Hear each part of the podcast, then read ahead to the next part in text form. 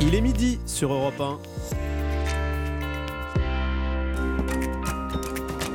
Europe 1 midi. Wilfried de Villers. Bonjour à tous, bienvenue dans Europe 1 midi. Au sommaire du journal à suivre, le gouvernement révèle aujourd'hui son bilan de la lutte contre les stupéfiants en 2022. Le nombre de saisies a augmenté, vous l'entendrez. Emmanuel Macron veut garder la main sur sa réforme des retraites alors qu'elle est étudiée au Sénat, dominée par la droite. Le président a donné ses consignes. Des consignes juste avant son départ pour l'Afrique. Première étape de sa tournée africaine, le Gabon, où nous retrouverons notre envoyé spécial à Libreville. Le sentiment français, le sentiment anti-français grandit sur le continent. Dans cette édition également, ce qui change aujourd'hui, le 1er mars, le prix des cigarettes est en hausse, notamment le démarchage téléphonique interdit le soir et les week-ends. Et puis, comment faire pour réduire les frais de fonctionnement d'une commune à l'heure où l'énergie notamment coûte de plus en plus cher? Un village du Calvados a tout simplement décidé de vendre sa mairie. Au programme d'Europe 1 midi, également les prix qui grimpent toujours plus en grande surface, les prix des produits alimentaires bien sûr, plus 14,5% d'inflation en un an. Le gouvernement promet de nouvelles mesures pour tenter de limiter cette hausse au moment où les négociations entre distributeurs et industriels touchent à leur fin.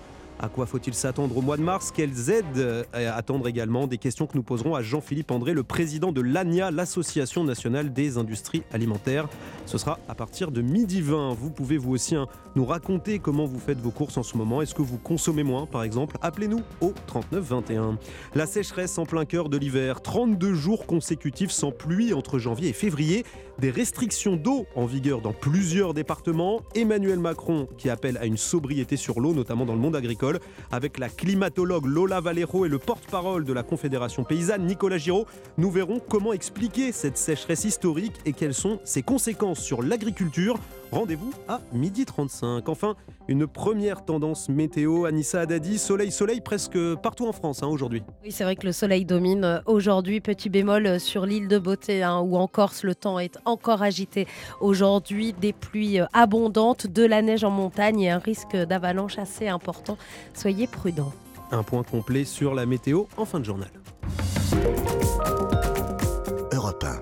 Avant de développer ces titres, on va rendre hommage à une légende du football français, Juste Fontaine. On a appris sa mort ce matin, il avait 89 ans. Bonjour Martin Lange. Bonjour Wilfried, bonjour à tous. Juste Fontaine, c'est l'un des joueurs qui a mis le foot tricolore sur le devant de la scène mondiale. Hein. Et oui Wilfried, hein, il faisait partie de la fameuse génération de 1958, celle de Raymond Coppa, Roger Piatoni ou encore Robert Jonquet. Alors avant cette Coupe du Monde, la France n'a jamais fait mieux qu'un quart de finale, mais en Suède, les Bleus se révèlent, ils écrasent tour à tour le Paraguay, l'Écosse et l'Irlande du Nord. Justo empile les buts. En demi-finale, c'est le favori, hein, le Brésil d'un certain Pelé qui met fin au rêve tricolore, mais les Bleus n'en ont pas fini, ils battent l'Allemagne de l'Ouest pour obtenir la première médaille internationale du football français. Fontaine inscrit 4 buts lors de cette petite finale, portant son total à 13 réalisations sur l'ensemble de la compétition. Un record inégalé et qui paraît tout simplement aujourd'hui imbattable. Écoutez d'ailleurs Justo à propos de ce record. C'était au micro d'Europe 1 en 2014. Moi, j'ai marqué 13 buts en jouant dans le avant-centre. Je tirais ni les pénalties, ni les coups francs, même mm. pas les corners. Ils avaient peur que je le tire directement. Serial buteur aussi en club, hein, notamment au Stade de Reims, avec lequel il a inscrit 145 buts. Fontaine voit sa fin de carrière gâchée par les blessures. Victime de deux fractures de la jambe, il prend sa retraite en 1962, à 28 ans seulement. Mais Justo ne quitte pas pour autant le milieu du foot. Il devient entraîneur, notamment d'un tout nouveau club, hein, le Paris Saint-Germain, qu'il fait monter en première division au milieu des années 70. Fontaine qui aura aussi été sélectionneur des Bleus, mais pas pour longtemps. Écoutez. J'ai été sélectionneur d'équipe de France. Deux matchs. Et on m'a viré. Et ce record-là, pour le battre, ça va être encore plus dur que celui des 13 buts. Juste Fontaine hein, souffrait d'un Alzheimer depuis deux ans. Il s'est éteint dans un établissement spécialisé de la région toulousaine. Merci Martin Lange du service sport d'Europe 1. La carrière de Juste Fontaine, on va la, décortiquer, en parler tout à l'heure avec Daniel Echter, euh, l'ancien président du Paris Saint-Germain. Rendez-vous à partir de midi 45. Nous serons aussi avec Jacques Vendroux. En pleine affaire Palmade et en plein débat sur l'usage euh, de drogue qui l'entoure, le gouvernement révèle aujourd'hui son bilan de l'année passée en matière de lutte contre les stupéfiants. Une conférence de presse conjointe en présence du ministre de l'Intérieur, de la Justice et des Comptes publics avait lieu ce matin. David Montagnier, le nombre de saisies en 2022 a augmenté, et ça, quelle que soit la drogue. Oui, des saisies qui atteignent des niveaux historiques selon les trois ministres réunis ce matin pour l'occasion, place Beauvau. Au total, ce sont plus de 156 tonnes saisies l'an dernier. Alors, dans le détail, pour le cannabis, qui représente la majorité des interventions, ce sont plus de 128 tonnes saisies, c'est 15% de plus par rapport à 2021, un record selon le ministre euh, de l'Intérieur.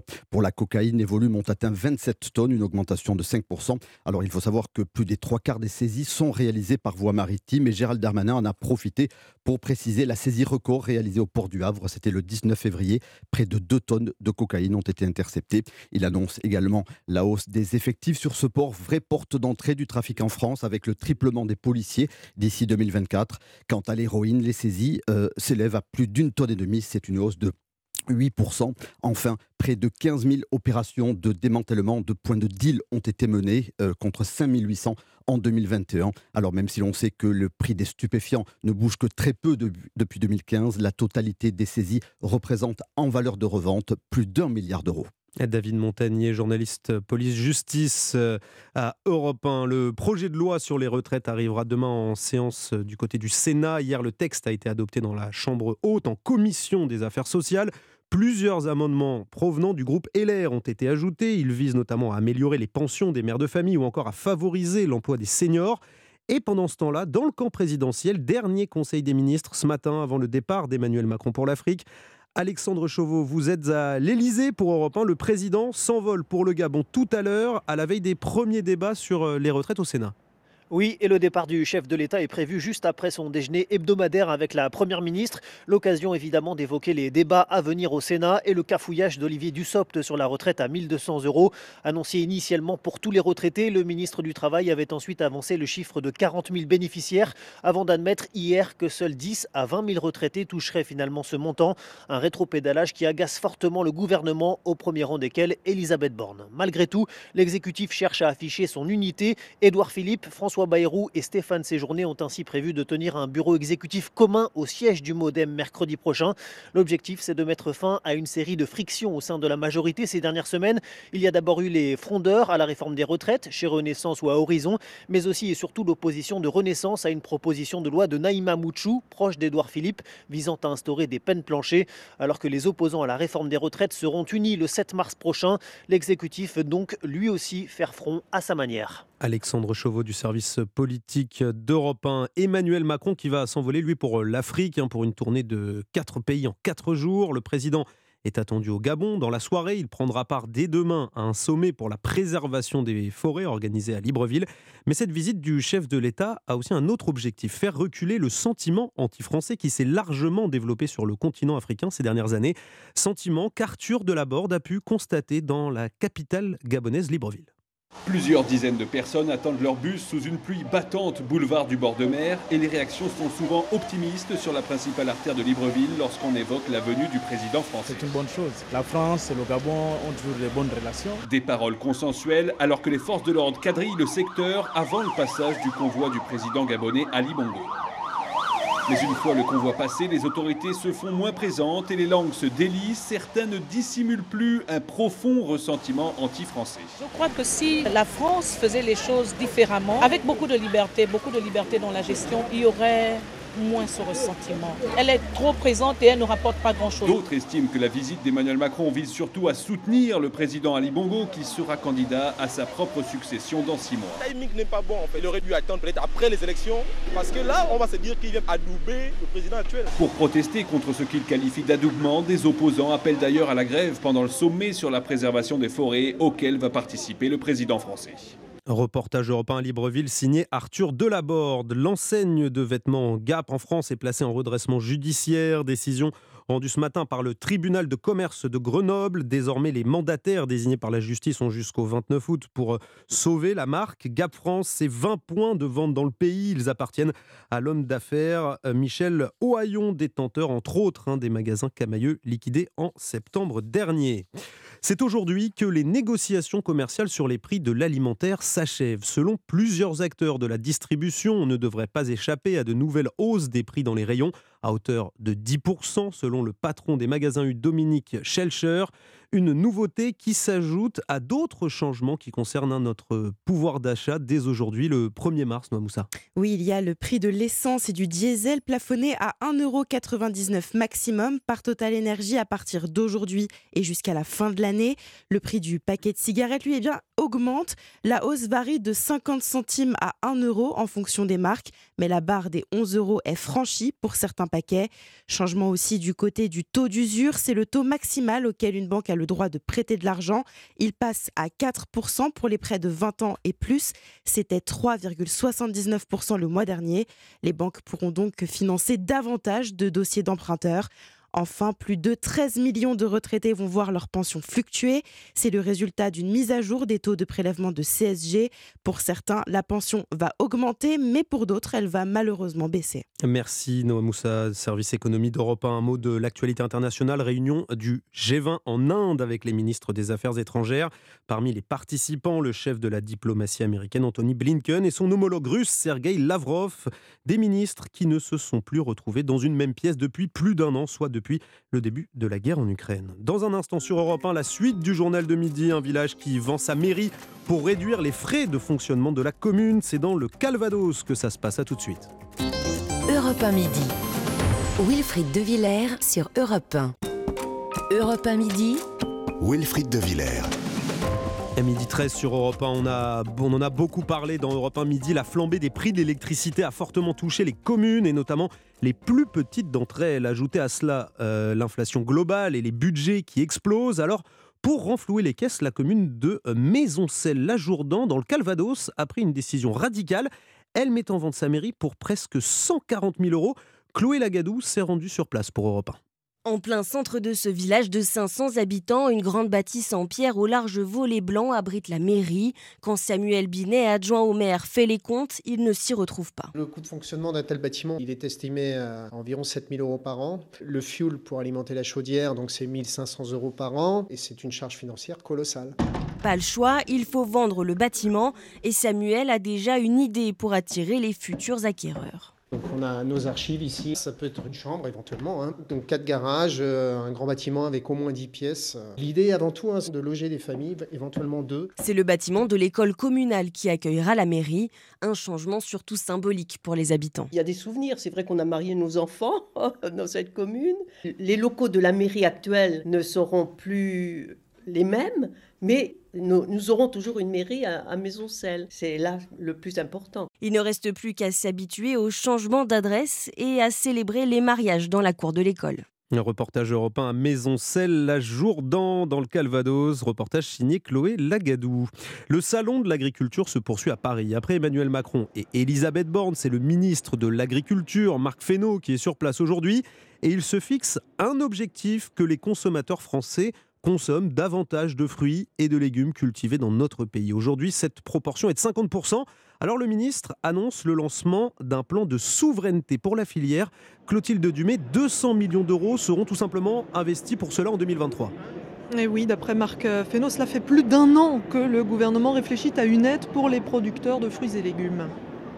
Bien que sur les fruits et légumes, on avait une perte de souveraineté euh, très évidente, toute filière quasiment confondue dans ce domaine, euh, et qui pose un problème quand même dans un pays qui, il n'y a pas si longtemps que ça, je parle sous l'œil des professionnels, une vingtaine d'années, était capable encore euh, d'exporter un certain nombre de ses produits, et ce qui est maintenant un sujet assez marginal.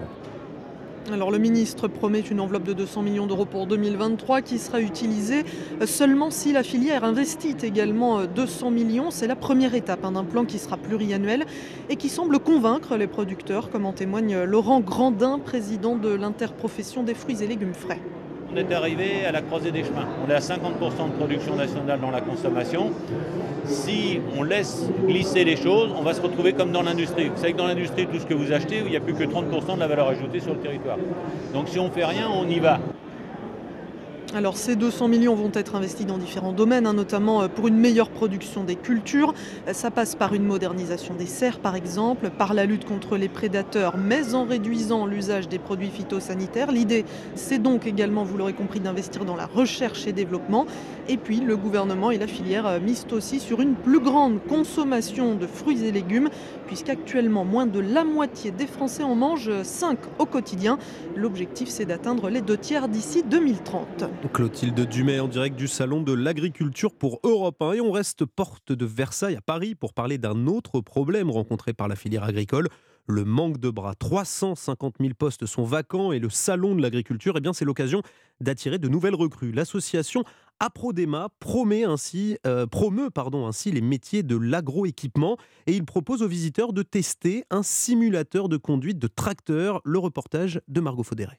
C'est comme si vous étiez dans la cabine d'un tracteur, assis sur un siège qui bouge, et à l'avant de l'engin, une fourche pour ramasser le foin avec les mêmes commandes. Pro-pédale, accélérateur, frein au milieu et à gauche embrayage. En face, trois écrans qui offrent une vue à 180 degrés. Il faut placer les bottes de foin sur une remorque, explique Quentin, apprenti conducteur de travaux agricoles et animateur sur le stand. C'est comme un jeu vidéo en fait tout simplement. Sur l'écran on voit le nombre de ballots qui restent à ramasser, également le temps.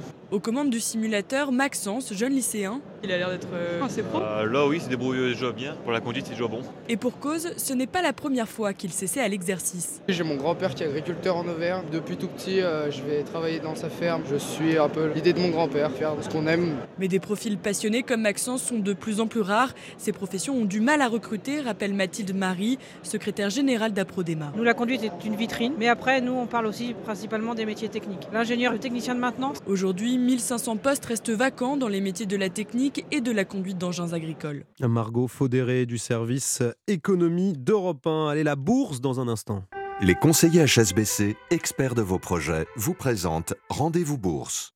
Bonjour Claire Lemaître. Bonjour Wilfried. Journaliste à, boursier.com. Comment se porte le CAC 40 à la mi-journée aujourd'hui? Ça se passe bien, plus 0,7% pour le CAC 40, 7317 points. On a de bonnes nouvelles en provenance de Chine, de bons chiffres pour l'activité manufacturière. Alors à Paris, ça soutient le secteur du luxe qui est très exposé à la Chine. Elle représente environ un tiers du marché. Les titres LVMH et Kering montent donc de plus de 2%. La valeur du jour, c'est Atos, résultat financier applaudi pour le groupe de services informatiques L'action s'envole de plus de 8%. En revanche, c'est plus compliqué pour BNP Paribas. La Belgique va vendre le tiers du capital qu'elle détient dans la banque française et l'action cède 2%. C'est du vert partout sur les autres marchés en Europe et le CAC 40 gagne donc 0,7% au-dessus des 7300 points. Merci euh, Claire Lemaître. Jusqu'où peut-on aller quand on est bien informé? C'était Rendez-vous Bourse avec les conseillers HSBC, experts de vos projets. Rendez-vous sur hsbc.fr. Un coup d'œil aux couleurs du ciel, la météo, Anissa Haddadi, journée ensoleillée pour ce 1er mars. Oui, le ciel est dégagé sur quasiment toutes les régions. On a un ciel bleu-azur sans quasiment aucun nuage. Alors quelques bémols sur la pointe bretonne et la pointe du Cotentin. Les passages nuageux seront un petit peu plus importants euh, cet après-midi. Et puis euh, on a aussi euh, un temps plus couvert sur le pourtour méditerranéen entre Languedoc-Roussillon et la Côte d'Azur et un temps très agité encore aujourd'hui en Corse avec des pluies abondantes, du vent fort et des chutes de neige à 1000 mètres d'altitude avec un risque d'avalanche très important. Côté température, ça reste allez, un peu frais, mais ça remonte par rapport à hier, avec 4 degrés cet après-midi du côté de Saint-Étienne, 7 à Paris, 8 à Strasbourg, 12 à Marseille et jusqu'à 14 degrés à Ajaccio. Merci beaucoup Anissa Haddadi. Restez bien avec nous sur Europe 1. Dans un instant, nous parlerons de l'inflation alimentaire. Cela vous touche directement quand vous faites vos courses. Les prix sont en nette hausse et pourraient encore augmenter en mars alors que les négociations entre industriels et distributeurs sont particulièrement tendues euh, cette année. Elle se termine ce soir et euh, vous pouvez réagir en nous appelant au 39 euh, 21. Notre invité aussi pour en parler, c'est Jean-Philippe André, président de l'ANIA, l'Association nationale des industries alimentaires. A tout de suite sur Europe 1. Europe 1 midi. Wilfried de Villers. Midi 23 sur Europe 1, l'inflation alimentaire pèse toujours plus sur les ménages, plus 14,5% sur un an en février selon l'INSEE. Et les prix devraient encore grimper en ce mois de mars, au moment où les négociations tarifaires entre industriels et distributeurs se terminent. Elles prennent fin ce soir, après deux mois euh, de discussions euh, houleuses, plusieurs mois, pardon, trois mois depuis décembre. Bruno Le Maire a promis hier soir de nouvelles mesures hein, pour tenter de contenir cette forte hausse des prix. Bonjour Jean-Philippe André. Bonjour. Vous êtes le président de l'ANIA, l'Association nationale des industries alimentaires. Alors on le disait, hein, les négociations entre euh, industriels, euh, donc de votre côté, et les distributeurs, elles se terminent ce soir. Et à quelques heures de, la fin des négociations, où est-ce qu'on en est dans les discussions? On sait qu'apparemment 30% des industriels n'auraient toujours pas signé leur contrat. Oui, là on est vraiment dans, dans la dernière ligne droite. Les, les sportifs diraient le, le, money time. Effectivement, le, le, les derniers sondages qui nous remontent, c'est que 70% de, de, nos adhérents auraient signé l'ensemble de leur contrat. J'ajoute quand même tout de suite pour dire que ce n'est pas complètement anormal. On a cette fâcheuse habitude en France d'attendre le tout dernier moment. Ce qui change cette année, c'est l'ampleur et les enjeux de la négociation, parce que les, coûts sont tellement élevés qu'on a vraiment tous intérêt à signer, mais surtout à signer avec une qualité de signature qui nous permet de transférer les vrais coûts. Mais là, on a, un peu l'impression que, ça bloque du côté des industriels, parce que 30%, on est à, moins de 12 heures tiens, de la fin des négociations. Euh, 30% des industriels qui n'ont pas signé, là, on a un peu l'impression qu'on se dirige quand même vers un, accord qui, euh, un accord en demi-mesure en fait. Voilà, et je, pense que c'est vous qui avez parfaitement raison. Je pense qu'à la fin, il y aura 95% de nos adhérents qui auront signé, mais auront-ils signé avec un accord qui leur permette premièrement de passer l'ensemble des matières premières agricoles qui continuent à augmenter, qui, qui, qui, sont en fait. Ces matières premières agricoles, il faut le dire à vos auditeurs, elles sont protégées par la loi, parce qu'on veut protéger en amont l'agriculteur, mais en plus de ça, il y a encore de fortes hausses du papier, du carton, de l'aluminium, de tout ce qu'il faut pour emballer nos produits. Et la, le facteur qui s'est vraiment invité dans cette négociation euh, depuis 6-8 euh, mois maintenant, c'est l'énergie. Or là, l'énergie, je peux vous assurer que la, la, l'acuité de la négociation et, et, et, la tension de la négociation, elle va porter, elle a porté sur les trois derniers mois que vous avez évoqués, et elle va mmh. encore porter sur les dernières heures sur ce, sur ce facteur-là. Jean, Jean-Philippe André, euh, je rappelle hein, que vous êtes président de, de, de l'ANIA, l'Association nationale des industries alimentaires. On entend bien hein, que les coûts de production euh, euh, augmentent, mais on sait aussi que les, discussions ont été, ont été houleuses. Certains acteurs de la, de la grande distribution euh, accusent certains grands groupes industriels de ne pas être assez euh, transparents sur leurs prix. Ils n'arrivent pas à justifier cette hausse de prix qui, apparaît parfois euh, même délirante. Ça, c'est Alexandre Bompard, hein, le PDG de Carrefour, qui parle de certaines requêtes des marques de délirantes. Finalement, est-ce qu'il n'y a pas un problème à ce niveau-là? Est-ce qu'il n'y a pas un effet d'aubaine chez certains groupes industriels? Alors, la, réponse à votre dernier point, c'est catégoriquement non parce que, je, on essaie de l'expliquer à tout le monde, l'inflation, c'est mauvais pour tout le monde. À commencer, à commencer par le consommateur final qui est directement affecté en termes de pouvoir d'achat. L'inflation, c'est mauvais pour les marques nationales. Vous comprenez bien qu'on est tous concurrents entre nous, chacun sur notre segment, sur le café, sur, sur les pâtes, sur le riz, sur les potages, à deux ou trois concurrents. Si une marque s'aventurait à augmenter plus, elle se fait dépasser par sa marque concurrente. On a en, en, concurrence directe également les marques de distributeurs. Et donc, je, quand j'entends les distributeurs dire, tiens, euh, ils, ils, augmentent trop, à la limite, euh, ça serait même en leur avantage. Mmh. Donc, on n'est pas devenu complètement dingo, personne. On a une relation de confiance avec les marques maintenant. Oui. Jean-Philippe André, on va vous retrouver dans, dans quelques minutes euh, après le rappel des titres. Euh, restez bien avec nous sur Europe 1. À tout de suite. Europe 1 midi. Wilfried de Villers. Midi et demi sur Europe 1, c'est euh, l'heure du récap de l'actualité avec vous. Ella Medjahed, bonjour. Bonjour Wilfried, bonjour à tous. Mettre la France à l'arrêt, ce serait une facture salée pour les Français. Et déclaration du porte-parole du gouvernement à l'instant, une référence au mouvement social contre la réforme des retraites mardi prochain.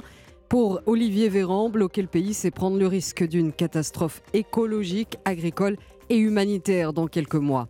Une tournée test en Afrique centrale pour Emmanuel Macron. Le président arrive en fin de journée dans la capitale gabonaise pour parler des relations entre le continent et Paris. Emmanuel Macron ira ensuite en Angola, au Congo, Brazzaville et en République démocratique du Congo. À Kinshasa, justement, des dizaines de jeunes manifestent en ce moment contre sa venue, brandissant au passage des drapeaux russes. L'enseigne de prêt-à-porter Gap France, placée en redressement judiciaire. 20 magasins franchisés sont concernés par ce jugement du tribunal de commerce de Grenoble. Enfin, Juste Fontaine s'est éteint ce matin à l'âge de 89 ans. L'ancien attaquant de Reims et des Bleus est entré dans la légende du foot grâce à ses 13 buts lors du mondial de 1958 en Suède. Record inégalé encore aujourd'hui. Voilà pour l'essentiel. Wilfried de Villers vous accompagne dans Europe 1 Midi. Merci beaucoup Ella Medjed. On vous retrouve à 13h pour un nouveau point sur l'actualité. Europe 1 Midi, Wilfried de Villers. Midi 31 sur euh, Europe 1, on, parlait il y a quelques minutes euh, de l'inflation alimentaire, euh, de, ces prix en supermarché, en grande surface qui pèsent toujours sur les ménages, un plus 14,5% d'inflation sur un an en février selon l'INSEE. Et nous en parlons avec Jean-Philippe André, président de l'ANIA, Association nationale des, industriels, des industries pardon, alimentaires. Vous êtes toujours avec nous, Jean-Philippe André? Absolument, je suis là. Alors, euh, juste avant de vous donner la parole, j'aimerais qu'on discute un peu avec euh, euh, un auditeur qui, nous appelle. Sébastien, vous nous appelez de, Vendée et pour vous, vous êtes inquiet. Comment, comment ça se passe? Vous, vous, les voyez, ces prix augmenter peut-être semaine après semaine en supermarché? Bah, totalement. ça augmente, ça augmente, ça s'arrête jamais d'augmenter. Nous, on est obligé de revoir nos méthodes d'achat. Donc avant, on regardait au kilo, maintenant, on regarde vraiment au prix le plus bas. Euh, on achète en gros sur les dates de péremption limite mais euh, moins on va consommer, plus la grande distribution va augmenter. Donc au bout d'un moment, ça va être le chat qui se mord la queue, et puis il faudrait peut-être prendre le problème à la base en fait. c'est quoi pour vous prendre le problème à la base, Sébastien? Bah, De base, c'est euh, un, le problème des énergies qui sont excessivement trop chères. Donc forcément, le, l'agriculteur ou, le, comment dire ou le fabricant il va monter ses prix puisque lui il va devoir payer euh, son carburant plus cher, ses énergies plus chères. Le transporteur il va augmenter ses prix puisque le carburant est plus cher. Et enfin, bah, la grande distribution qui doit éclairer, qui doit refroidir et tout ça, va aussi augmenter ses prix. Donc au bout d'un moment, il faudrait peut-être prendre le problème à la base. Et ça fait un peu un, effet euh, euh, boule de neige. Merci Sébastien pour votre témoignage. Jean-Philippe André, président de, l'ANIA, hein, vous, représentez les industries alimentaires. Qu'est-ce que vous répondez à, Sébastien, à, cette inquiétude de se dire, bon, bah, en fait, c'est vraiment un, effet de réaction en chaîne où tout augmente et finalement, pour le consommateur, le consommateur, il est, il est pris à la gorge? Moi, je dis que Sébastien, votre auditeur, il a parfaitement mis en relief le problème de la filière. Je vais vous donner un exemple parce que je suis sur le salon de l'agriculture, je suis avec euh, des, adhérents de la, charcuterie. La charcuterie, c'est une filière qui aujourd'hui fait que 80% de l'ensemble de la production porcine est transformée en charcuterie. D'accord? En charcuterie. Le porc, sur un an, a augmenté de 68%. Donc le problème aujourd'hui pour les gens de la charcuterie, c'est de transférer ces coûts, sachant qu'ils ont les coûts de l'énergie qui ont été multipliés par deux, par trois. S'ils n'arrivent pas c'est vraiment du concret. S'ils n'arrivent pas à passer sur le jambon, sur la, sur la rillette, sur des tas de choses comme ça, euh, la, la, structure de coût, ils disent aujourd'hui, attention, on met en péril notre, nos entreprises. Mais si on met en péril leurs entreprises, vous comprenez bien que par ricochet, et c'est ce que Sébastien euh, mentionnait très bien et avait bien identifié, on revient à ce moment-là à l'amont et on revient aux, producteurs de porc. Mon point est le suivant, c'est qu'on vit aujourd'hui depuis plusieurs mois, mais on n'est pas les seuls. Vous avez dit que l'inflation alimentaire chez nous est de 14%, 14,5%. À l'heure où on se parle, elle est de 17% au Royaume-Uni, de 15% en Espagne et de 20% en Allemagne. Donc, ça veut dire qu'il faut arriver, il faut arriver, c'est nouveau, c'est complètement nouveau. il faut arriver à gérer et à assumer la responsabilité de ce cycle économique qu'on a connu depuis quarantaine d'années, et il faut faire en sorte que le, qu'on puisse passer les coûts de manière à ce qu'après, d'ailleurs, on, pourrait dire un mot là-dessus, qu'on puisse aussi, dans nos entreprises, augmenter les salaires, parce que mm. sinon, le chat qui se mord la queue qu'évoquait Sébastien, il va se retourner contre tout le monde. Merci Jean-Philippe André. Je rappelle que vous êtes le président de l'ANIA, l'Association nationale des industries alimentaires. Merci beaucoup d'avoir accepté l'invitation d'Europe 1 Midi. Merci. Euh, on vous retrouve dans un instant. Europe 1 Midi, Wilfried de Villers. Midi 36 sur Europe 1. On parle à présent d'une sécheresse hivernale historique en France entre janvier et février. Euh, la France a, connu une série de 32 jours consécutifs sans pluie du jamais vu hein, depuis le début des enregistrements euh, pluviométriques. C'est dans ce contexte de sécheresse que le ministre de la Transition écologique, Christophe Béchu, a, rencontré cette semaine les préfets des zones les plus touchées, les incitant à prendre des restrictions d'eau euh, dès à présent. Pour parler de cette sécheresse et de ses conséquences, nous sommes avec la climatologue Lola Valero. Bonjour. Bonjour. Et avec nous également Nicolas. Je ne suis pas climatologue par contre. Ah, pardon, Je suis directrice du programme climat à l'IDRI. Voilà, directrice du programme climat à l'IDRI, euh, c'est euh, rectifié. Et puis nous sommes aussi avec euh, Nicolas Giraud. Bonjour. Bonjour. Vous êtes éleveur dans le Jura et porte-parole hein, de la Confédération paysanne. Lola Valero, on, on, commence par vous. Comment est-ce qu'on est arrivé à cet état de sécheresse historique? Comment expliquer cette situation actuelle? Euh, la sécheresse euh, actuelle, euh, elle est aussi une conséquence de l'été extrêmement chaud qu'on a eu l'été dernier. Si, on relève un petit peu la tête, on a une sécheresse très grave l'été dernier. là, on a une situation exceptionnelle due à une absence de, de précipitations.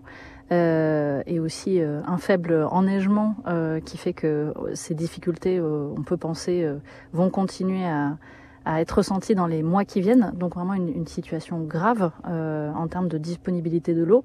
Mais juste pour dire que cet état actuel, c'est aussi une illustration des effets du changement climatique, euh, parce que ce type d'événements, euh, ils sont déjà beaucoup plus fréquents que par le passé, mais c'est une tendance qui devrait continuer, d'autant plus si on ne réduit pas assez nos émissions. Lola Valero, ça n'était jamais arrivé, hein, 32 jours consécutifs sans pluie là, en l'espace d'un mois environ.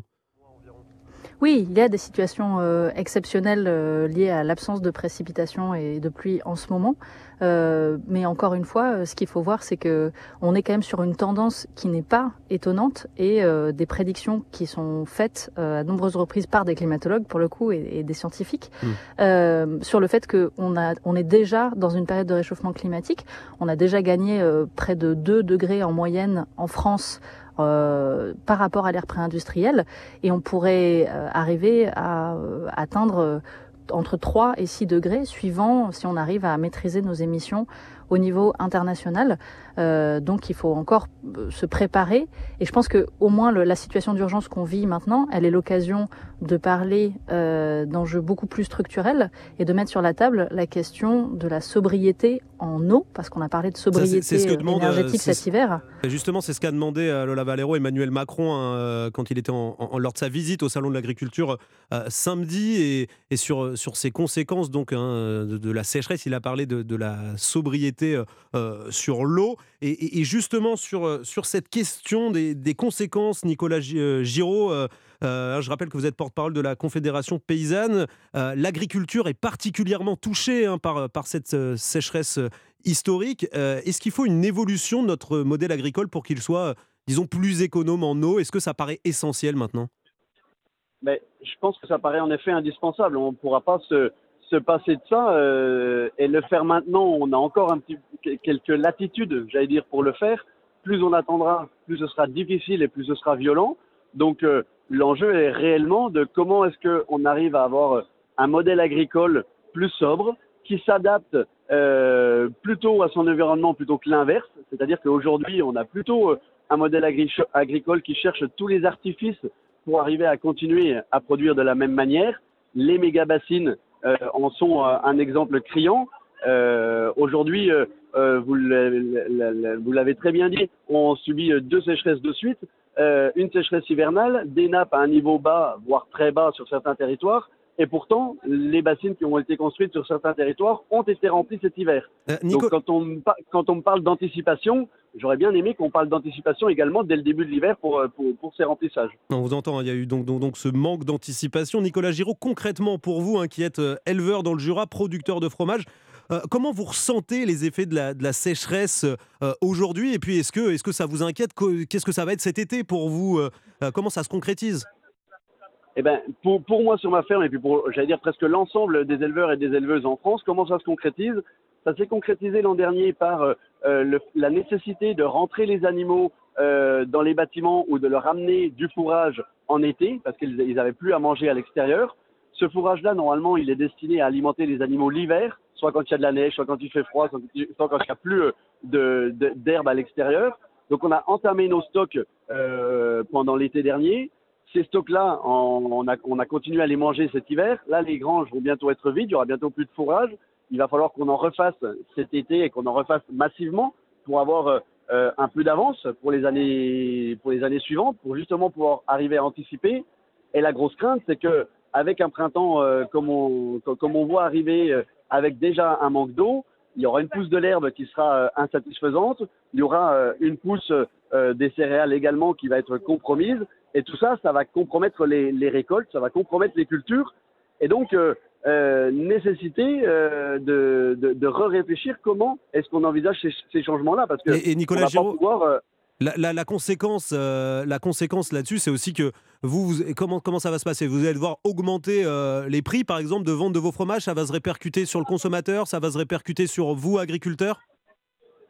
Ben, ce, qui, ce qui va être répercuté déjà, c'est euh, forcément une, une difficulté à produire autant.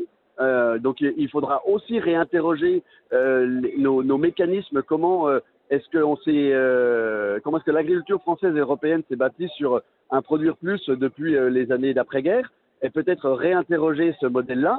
euh, parce que le produire plus, il va pas force, il va pas tenir face à ce dérèglement climatique. Mais vous, vous êtes contraint d'augmenter vos prix. Il va falloir produire mieux. Il va falloir produire mieux et on peut, en produisant mieux, répondre à la souveraineté alimentaire aux enjeux nationaux, euh, européens et mondiaux. Il y a par exemple un levier qui est sur le gaspillage. On gaspille au niveau mondial à peu près 30% de ce qu'on produit à l'échelle de la production, de la transformation ou de la distribution, et même de la consommation, bien entendu.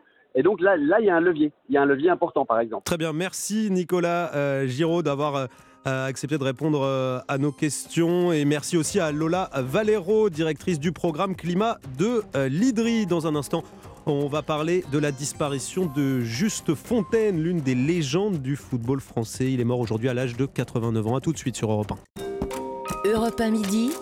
Wilfried de Villers. Midi 45 sur euh, Europe 1, juste Fontaine, l'une des légendes du football français. C'était éteint aujourd'hui à l'âge de 89 ans. C'était notamment l'attaquant vedette du Stade de Reims et surtout le recordman du nombre de buts inscrits en Coupe du Monde. 13 au total, c'était en 1958. Une carrière courte pour Juste Fontaine sur la pelouse, hein, mais marquée par de nombreux hauts faits. Euh, pour parler de Juste Fontaine, nous sommes avec Jacques Vendroux, journaliste du service sport d'Europe 1. Bonjour Jacques. Bonjour. Euh, que- quel souvenir marquant euh, vous gardez de Juste Fontaine en tant que joueur tout d'abord? Vous l'avez vu jouer? Je l'ai vu jouer, oui, oui, je l'ai vu jouer en 1958. J'étais très jeune, mais mon père m'avait emmené à la Coupe du Monde de 58 euh, pour me récompenser, soi-disant, des bons résultats euh, à l'école. Mais enfin bon, au-delà de cette anecdote, je l'ai vu jouer. Après, je l'ai côtoyé, je l'ai commenté pour euh, le service public. Après, je l'ai invité à jouer avec le Variété Club de France. Il est venu à plusieurs reprises. Et c'est vrai que c'est quelqu'un de d'extraordinaire. C'est quelqu'un qui, humainement, était vraiment euh, quelqu'un de, de nickel. C'était une très, très belle personne. Et surtout, il a réalisé un truc formidable. Il a mis quand même 13 buts en phase finale de Coupe du Monde de football, ce qu'il n'est jamais vu, ce qui qui n'arrivera plus jamais, quoi qu'il arrive. Et euh, en phase finale de Coupe du Monde, pendant un mois, il a mis trois buts contre le Paraguay. Il a mis un doublé contre l'ex- l'ex-Yougoslavie. Il a mis un but contre l'Écosse. Il a fait un doublé contre l'Irlande du Nord. Il a mis un but contre le Brésil en demi-finale, cette fameuse demi-finale de Coupe du Monde. Et surtout, il a mis quatre buts dans ce qu'on appelle le, match de classement de, l'époque. Et ce record, ne, se- ce record ne sera jamais, jamais Hmm. Battu tellement il est exceptionnel. C'était un cauchemar hein, pour, euh, pour, les, pour les, les gardiens de but. hein. Euh, je voudrais qu'on parle à- avec euh, un auditeur que nous avons en ligne, Michel, qui lui au- aussi euh, a, a connu, hein, a vu jouer euh, Juste Fontaine, a pu le côtoyer. Bonjour Michel. Bonjour. Euh, euh, quel souvenir, hein, euh, vous aussi, vous gardez de Juste Fontaine? Vous avez quoi Pu jouer avec lui, taper le ballon avec lui? Ah non, non, non, non, non, j'étais. Ben, j'ai joué au football comme tous les Ah, vous l'avez vu, vous l'avez vu jouer, vous l'avez vu jouer. Oui, oui, mais moi j'ai joué aussi un petit peu. J'ai cinq- j'ai 85 ans, 4 ans de moins que lui, vous voyez. D'accord. Alors j'ai joué un petit peu au foot avant d'aller à l'armée. Et j'étais entraîné par Jacques Foy. Il y a des gens chez vous qui doivent le connu Jacques Foy, qui est international. Non Et Juste Fontaine, alors euh, probablement, mais Juste Fontaine pour vous, euh, euh, c'est quoi le, le- le- le souvenir que vous avez de ce joueur? De Eh cette le légende souvenir, même? que je vous parle de Jacques Foy parce que il y a eu un match euh, où il était présent, euh, Juste Fontaine, comme entraîneur. Des anciens, je crois, des, des- des internationaux français contre les anciens Yougoslaves. C'était la Yougoslavie Hmm. qui existait encore à l'époque, au Parc des Princes. Et Jacques Foy, il m'a fait rentrer. Et c'est là où vous avez vu Juste Fontaine? Je l'ai vu et il m'a même même re- reproché que je n'avais pas de badge. Évidemment, je n'avais pas de badge, j'ai été invité. Et chaque fois, il m'a donné un badge pour pas qu'il me fasse la remarque trop longtemps et qu'il me vire de là, quoi. Et donc Juste Fontaine, euh, c'est là, qu'est-ce qui s'est passé? C'est là que vous l'avez vu jouer, euh, euh, Michel? Oui. Très bien, je bah, me écoute- souviens très bien de ses exploits au football quand il faisait la Coupe du Monde. eh ben, écoutez, Figurez-vous qu'en en 58, j'étais militaire en Allemagne. et donc ah oui, donc vous avez suivi, vous avez suivi la, la- vous avez suivi la Coupe du Monde. Michel, la, connexion, on, on vous, entend un peu mal, Michel. Merci beaucoup hein, de votre de votre témoignage sur sur euh, Juste Fontaine. Euh, Jacques Vendroux, euh, au-delà de, de, de, de l'icône qui était Jacques Fontaine, Jacques Fontaine, je, voilà, Juste Fontaine, je vais y arriver. sur le terrain, c'était quel type de joueur en tant qu'attaquant? Il me faisait penser à Bernard Lacombe. Je ne sais pas si vous vous en souvenez, qui est l'ancien avancement de l'Olympique lyonnais et de l'équipe de France de football et qui est champion d'Europe en, en 84, il était ce qu'on appelle un renard des surfaces. C'est-à-dire qu'à l'époque, on ne peut pas comparer avec maintenant. Il jouait avec un ailier droit, avec un ailier gauche. Lui, il était avant-centre avec le numéro 9. Et juste derrière lui, il avait, il avait un numéro 10 et un numéro 8. Il avait notamment un numéro 10 qui s'appelait euh, Roger Piantoni. Mais au-delà de, sa carrière sportive, il faut pas oublier qu'il a été aussi. Euh, euh, il a joué à Nice, il a joué à Reims et surtout, comme il a été blessé assez tôt dans sa carrière, vers 27-28 ans, il a créé le syndicat des joueurs professionnels qui s'appelle l'Union nationale des footballeurs professionnels, dont les premiers présidents ont été Juste Fontaine, Michel Hidalgo, Philippe Pia, Guy Lassalette. Il a été le précurseur pour protéger syndicalement les joueurs qui pouvaient mmh. éventuellement être en difficulté après, euh, après une grave blessure. Il a, été, euh, il a, il a, innové avec, euh, avec Michel Hidalgo notamment. Donc, si vous voulez, c'était quelqu'un d'extrêmement généreux. Et vous savez, Juste Fontaine fait partie du patrimoine de la France, au même titre qu'un Platini, qu'un Zidane, qu'un Mbappé, qu'un Alain Prost, qu'un Bernard Hinault, qu'une Marie-Josée Pérec. Il, ça fait partie de notre quotidien. On a tous été, on a tous été, quand on était gamin, Juste Fontaine. Marqué par, par Juste Fontaine. On voulait jouer avec le eh numéro 9 et on voulait mettre des buts. On, est en ligne avec euh, quelqu'un qui, le connaît bien, Juste Fontaine. Nous sommes avec Daniel Echter. Bonjour. Bonjour. Vous êtes l'ancien président du, PSG. Euh, vous avez eu euh, comme entraîneur Juste Fontaine. Il a été entraîneur au, PSG. C'est quoi l'héritage qu'il laisse on, en parlait un, petit peu avec Jacques Vendroux. pour vous, c'est quoi l'héritage de, de Juste Fontaine? Il n'y a pas d'héritage. Justo, c'était Justo. Il y avait, c'était un homme d'une, profonde, qui avait des profondes qualités humaines. Euh, et je crois que que moi je veux en retenir, c'est, juste ça. C'est pas le footballeur, c'est l'homme. Et, c'est-à-dire sur, sur l'homme, qu'est-ce que, qu'est-ce que vous retenez de l'homme, Daniel Echter? J'en retire rien du tout. C'est un homme. Vous savez, c'était un peu difficile. D'abord, je suis très ému parce que j'ai appris la nouvelle il y a une heure, je suis à l'étranger. Mmh, mmh, euh, donc, je suis un petit peu. Euh, Justo était avant tout mon ami. Et je dois dire que, bon, c'est vrai que je suis. Euh, euh, mais Justo avait, avait, avait, des qualités. Si on est monté en première division la première année, c'est grâce à ses qualités humaines. Parce qu'il a su faire la Parce qu'en tant qu'entraîneur du PSG, il a fait monter le, le PSG en D1. Oui, en la première année. Euh, et moi, j'ai appris le football avec avec ce Fontaine. Sur le banc de touche, j'ai appris. Et quel, euh, Daniel Escher, quel souvenir, vous, quelle anecdote, euh, un souvenir peut-être marquant, cocasse aussi, que, que, que, vous avez avec Juste Fontaine? Bah, Écoutez, il y en a plein de souvenirs. Je peux pas, comme ça, me souvenir aux derniers, à la dernière minute du, du, souvenir que j'ai eu.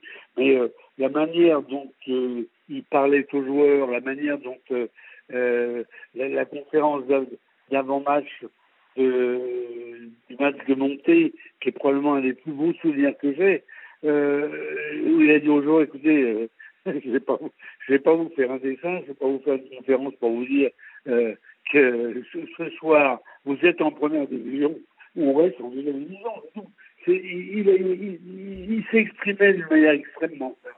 Ah, extrêmement simple, mais, très persuasif. Oui, c'était quelqu'un d'assez, euh, d'assez cash, hein, si, si, je vous euh, comprends bien, Daniel Echter. Merci beaucoup pour euh, votre témoignage. Je rappelle que vous êtes l'ancien président du, Paris Saint-Germain.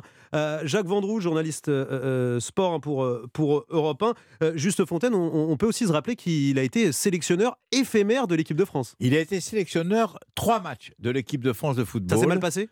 Non, les résultats étaient moyens et puis les dirigeants de l'époque ont dit bon, bon on va pas continuer avec lui parce que ça va pas le faire. Et il a tourné, euh, il a tourné ce, poste un petit peu, il l'a fait sérieusement pendant les trois ou quatre matchs. Et puis après, il, a, il tournait cette, cette aventure en dérision. Il dit Je suis le seul entraîneur d'une équipe nationale avoir entraîné le moins une équipe nationale. on l'a entendu et il rigolait de ce record. Voilà, il rigolait, il rigolait, euh, parce que c'était quelqu'un qui avait beaucoup d'humour.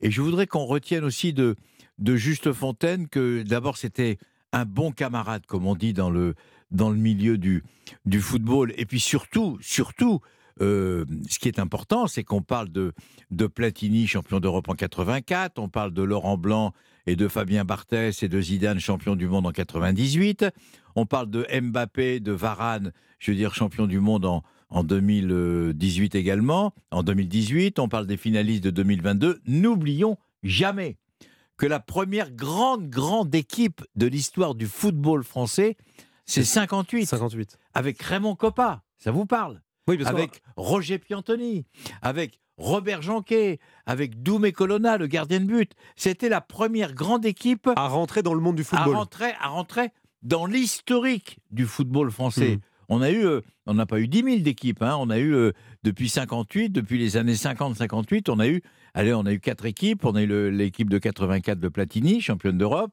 On a eu l'équipe de, de Didier Deschamps de 98. On a eu les champions du monde de 2018 euh, avec euh, Varane, Loris et toute la bande. Et on a eu les finalistes de 2022 au Qatar. On n'a pas eu des équipes euh, tout le temps. Il y a eu quatre équipes et la première de toute l'histoire, c'est celle de 58. Merci beaucoup euh, Jacques Vendroux d'avoir euh, accepté de, répondre, à, nos questions. Et puis je rappelle que nous étions aussi tout à l'heure avec Daniel Echter, l'ancien euh, président du Paris Saint-Germain. C'est la fin d'Europe 1 midi. Merci beaucoup de votre fidélité à Europe 1. Je vous rappelle un rendez-vous ce soir, euh, les soirs de la semaine, la libre antenne avec Olivier Delacroix. Vous pouvez euh, nous partager vos questionnements, vos doutes, discuter avec lui. C'est un espace de, liberté, la libre antenne, du lundi au jeudi de 23h à 1h euh, du matin. Et pour le moment, hein, il est. il est midi 56 sur Europe 1. Dans quelques minutes, retrouver La France Bouge présentée par Aurélien Fleureau. Bonjour Aurélien, quel est le programme ce mercredi? Bonjour Wilfried, nous allons mettre à l'honneur la filière blé-farine aujourd'hui en plein salon de l'agriculture. Je recevrai notamment Pierre Garcia, le directeur général des Grands Moulins de Paris, une entreprise centenaire qui commercialise notamment la célèbre farine Francine. Merci beaucoup euh, Aurélien Fleuron, on vous retrouve dans un instant. Et puis euh, je rappelle hein, que la disparition de Juste Fontaine euh, à l'âge de, de 89 ans, on va en reparler ce soir dans Europe 1 euh, Sport. Merci à tous. Pour ma part, je vous retrouve demain à partir de euh, midi sur Europe 1. À demain.